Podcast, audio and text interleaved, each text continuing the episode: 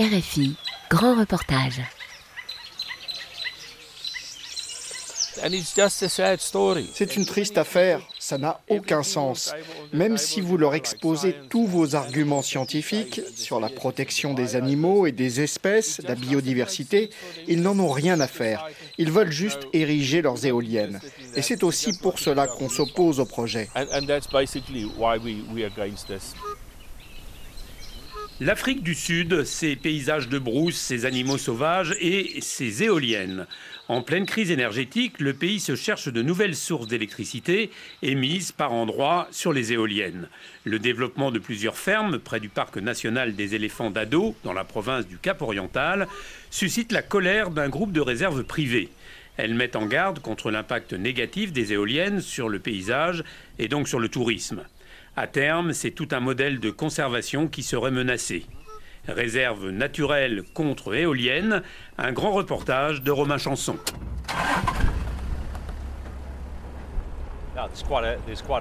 Regardez, il y a quelques éléphants là-bas. Nous sommes dans la voiture à safari de Tim Ickes. Ce guide indépendant nous fait visiter le parc national des éléphants d'Addo. C'est le troisième plus grand parc public d'Afrique du Sud. Tim veut nous montrer quelque chose d'encore plus gros qu'un éléphant. Les éoliennes qu'ils veulent construire feront 250 mètres de haut contre 110 mètres normalement, comme celles que vous pouvez voir là-bas. Et tout l'arrière-plan sera recouvert d'éoliennes. C'est aberrant. J'étais choqué quand j'ai vu pour la première fois en images la simulation de ce que cela pourrait représenter. Comment peut-on accepter cela ?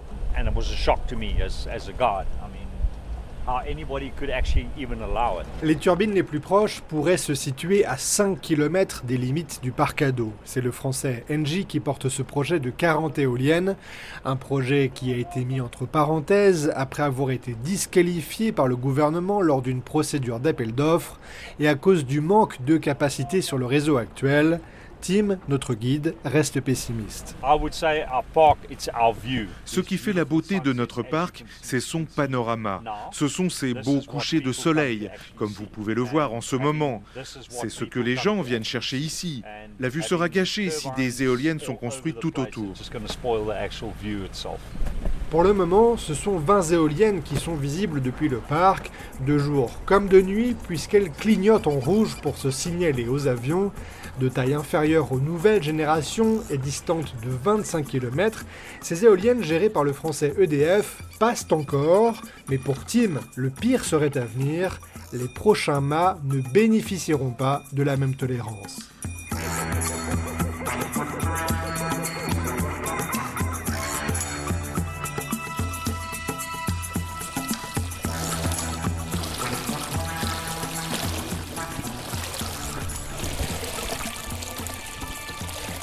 La piscine à débordement est orientée vers une immense plaine où viennent brouter zèbres et antilopes.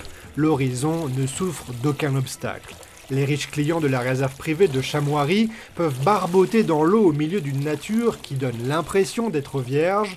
Des années d'efforts ont permis de réparer les erreurs du passé, raconte John O'Brien, écologiste de la réserve. Les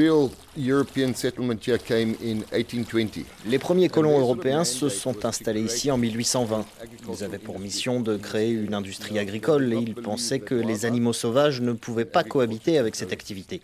En 1853, ils avaient déjà décimé la population de rhinocéros noirs. En 1856, c'était au tour du lion du Cap d'être exterminé. Et la liste continue ainsi. C'est un exemple de ce que nous avons fait en tant qu'Européens en arrivant ici. Maintenant, qu'est-ce qui va se passer si les champs d'éoliennes sont construits et que les réserves sont obligées de fermer ?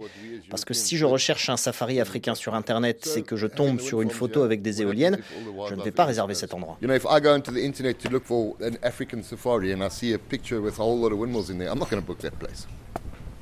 Shamwari représente le nec plus ultra des réserves privées. On y vient pour le luxe de ses lodges et pour l'observation du Big Five, le lion, l'éléphant, le léopard, le rhinocéros et le buffle. Shamwari Game Reserve, home to one of the most diverse wildlife populations in southern Africa.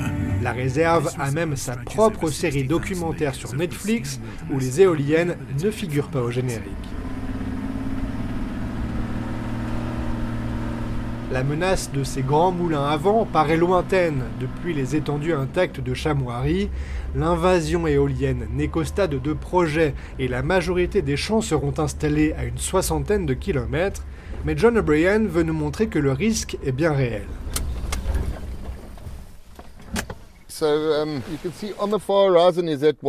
Regardez au loin, on peut voir un mât d'éolienne. Ici, on est dans la partie sud de la réserve. Mais dès que vous montez en altitude, cette montagne là-bas, elle devient très visible. Et ils parlent de construire tout un tas de parcs éoliens sur cette montagne. Il y a quelques années, ils ont essayé de bâtir 500 éoliennes sur ces terres près de la réserve.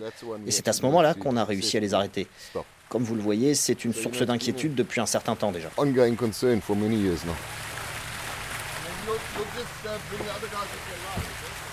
De retour à la propriété, Joe Clout, le directeur de Shamwari, nous reçoit dans les beaux bâtiments blancs du domaine où une fontaine accueille les visiteurs. Il prend soin d'apaiser le débat. Il n'est ni anti-éolienne, ni contre les fermiers qui louent leurs terres aux promoteurs. Cela fait 8 ans que la région souffre de la sécheresse, ce qui explique que par endroits, des agriculteurs ont des difficultés.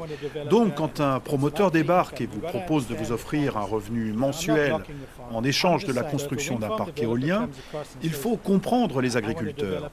Je ne m'attaque pas à eux, je dis juste que pour notre activité, celle des réserves privées et des parcs nationaux, les clients ne veulent pas voir d'éoliennes perchées sur ces collines. Notre opinion est simple, une éolienne au mauvais endroit, c'est une éolienne en trop. Les éoliennes ne poussent pas dans la région par hasard. Il y a d'abord beaucoup de vent, mais aussi des propriétaires qui acceptent de louer leurs terres aux constructeurs. Nous en avons rencontré un, et ce n'est pas n'importe qui dans la région. Mr. Rudman, what's the journey? How are you doing? Chemise beige, short ras les cuisses, chaussettes montées jusqu'aux genoux et grand chapeau, ce vieux monsieur nous reçoit en tenue safari, à l'ancienne.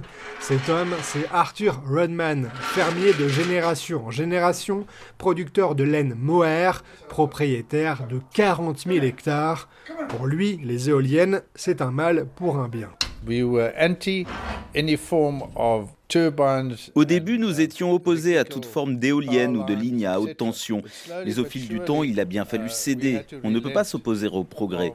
Sinon, il y aura des expropriations. Ce riche propriétaire terrien sait comment tirer profit de ses parcelles. Il reçoit déjà des indemnités pour l'exploitation d'antennes télécom installées sur son domaine. EDF lui versera également une forme de loyer tous les trimestres pour les 16 éoliennes en projet. Arthur Rudman ne dévoile pas le montant, mais il dit être satisfait du prix payé par EDF. Il prend les critiques pour des jalousies, car son combat à lui, c'est de négocier des compensations financières. On vient d'ouvrir les vannes. Une autre entreprise, Red Rocket, peut aussi construire une ligne électrique qui va traverser notre propriété. On négocie aussi avec Escom, qui veut faire passer des lignes à haute tension chez nous et qui va dégrader l'environnement de manière irrémédiable. C'est dommage, mais les gens doivent bien comprendre qu'on ne peut pas s'opposer au progrès et qu'on doit être dédommagé pour les pertes et les conséquences esthétiques de ces installations.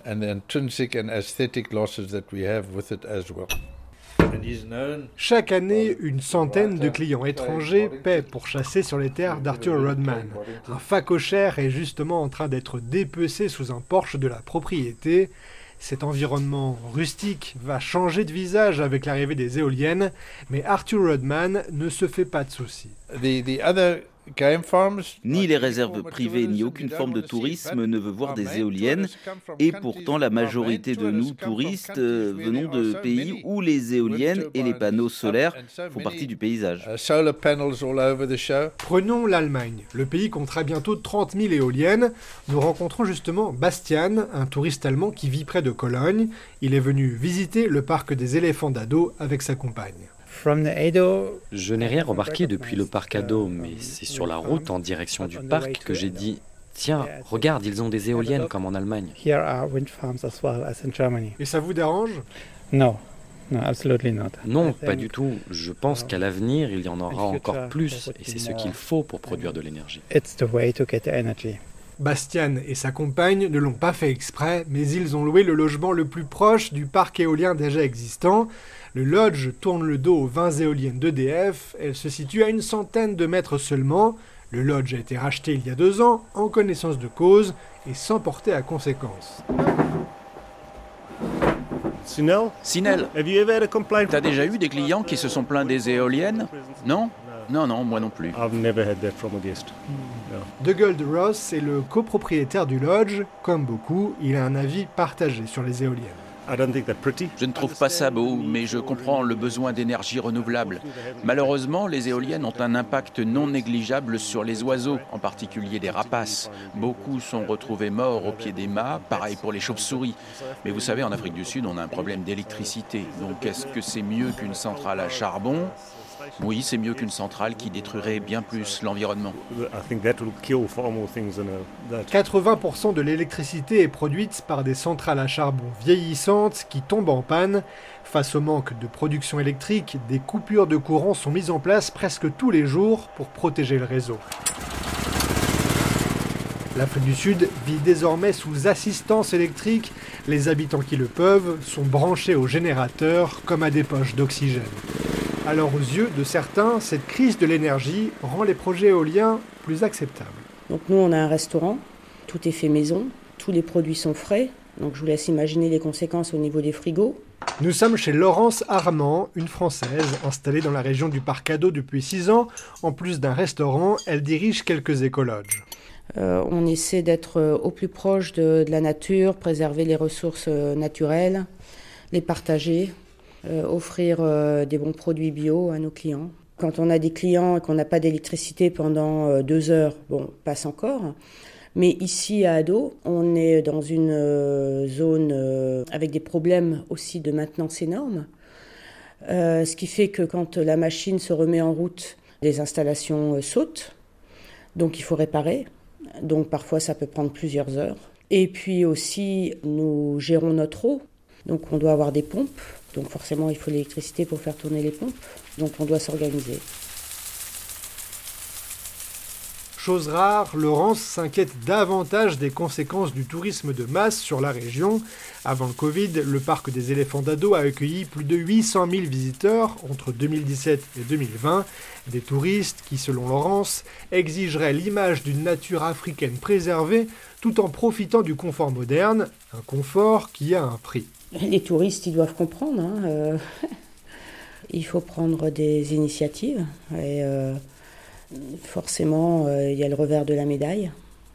Je ne vois pas comment le problème d'énergie en Afrique du Sud peut se résoudre sans l'apport d'éoliennes depuis quelques années. C'est incroyable, ce qui a augmenté aussi, plus que les touristes. C'est le trafic de camions véhiculant du charbon. Et ça, c'est absolument... incroyable, en fait. Maintenant, il n'y a pas une heure dans la journée sans qu'il y ait 5-6 camions qui transportent du charbon partout. Les réserves privées qui s'opposent aux éoliennes ne contestent pas la gravité de la crise électrique, mais elles soutiennent que les projets sont développés au mauvais endroit. Pour s'en rendre compte, il faut déplier une carte.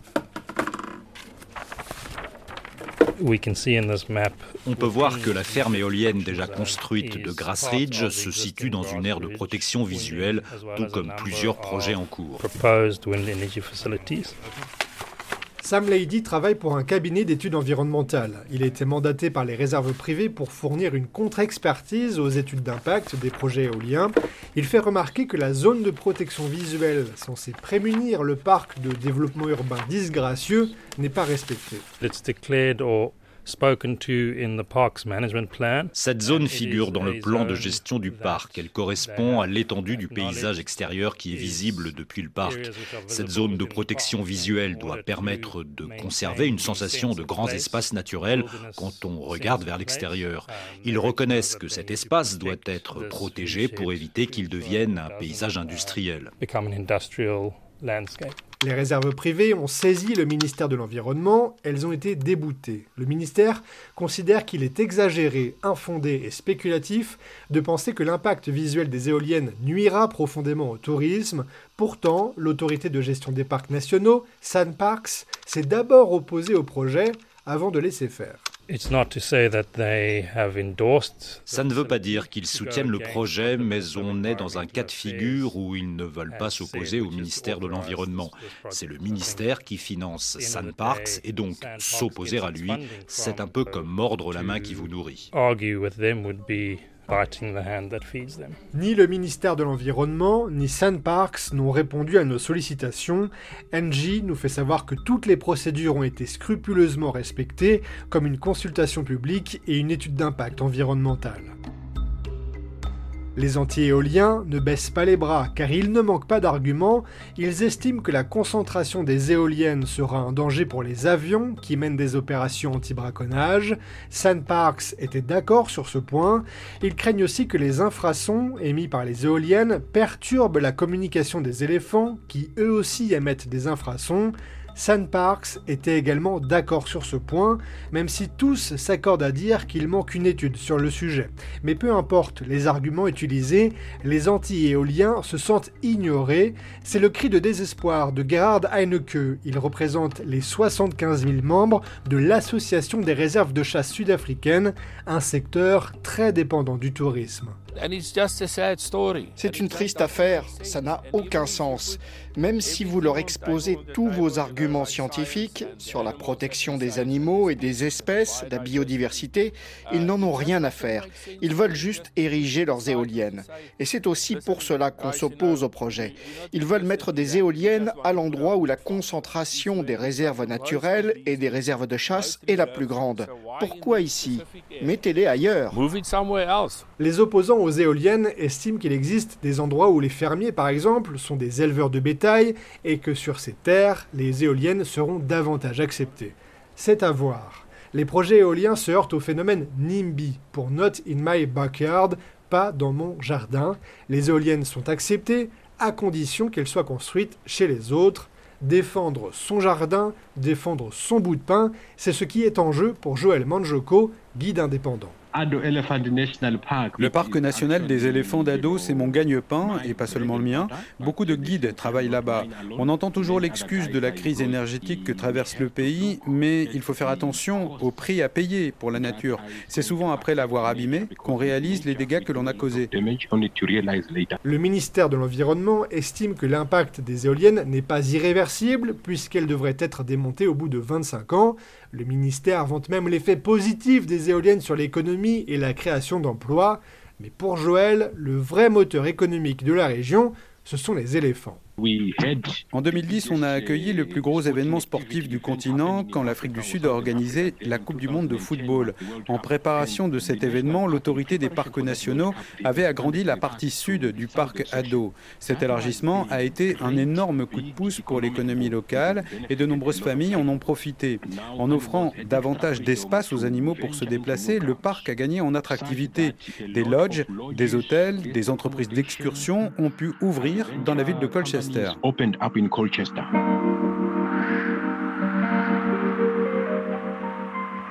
vent de colère qui traverse les réserves privées du Cap Oriental est un avant-goût. Pour réduire sa dépendance au charbon, l'Afrique du Sud s'ouvre peu à peu aux énergies renouvelables. Les projets éoliens devraient pousser un peu partout et avec eux leur opposition.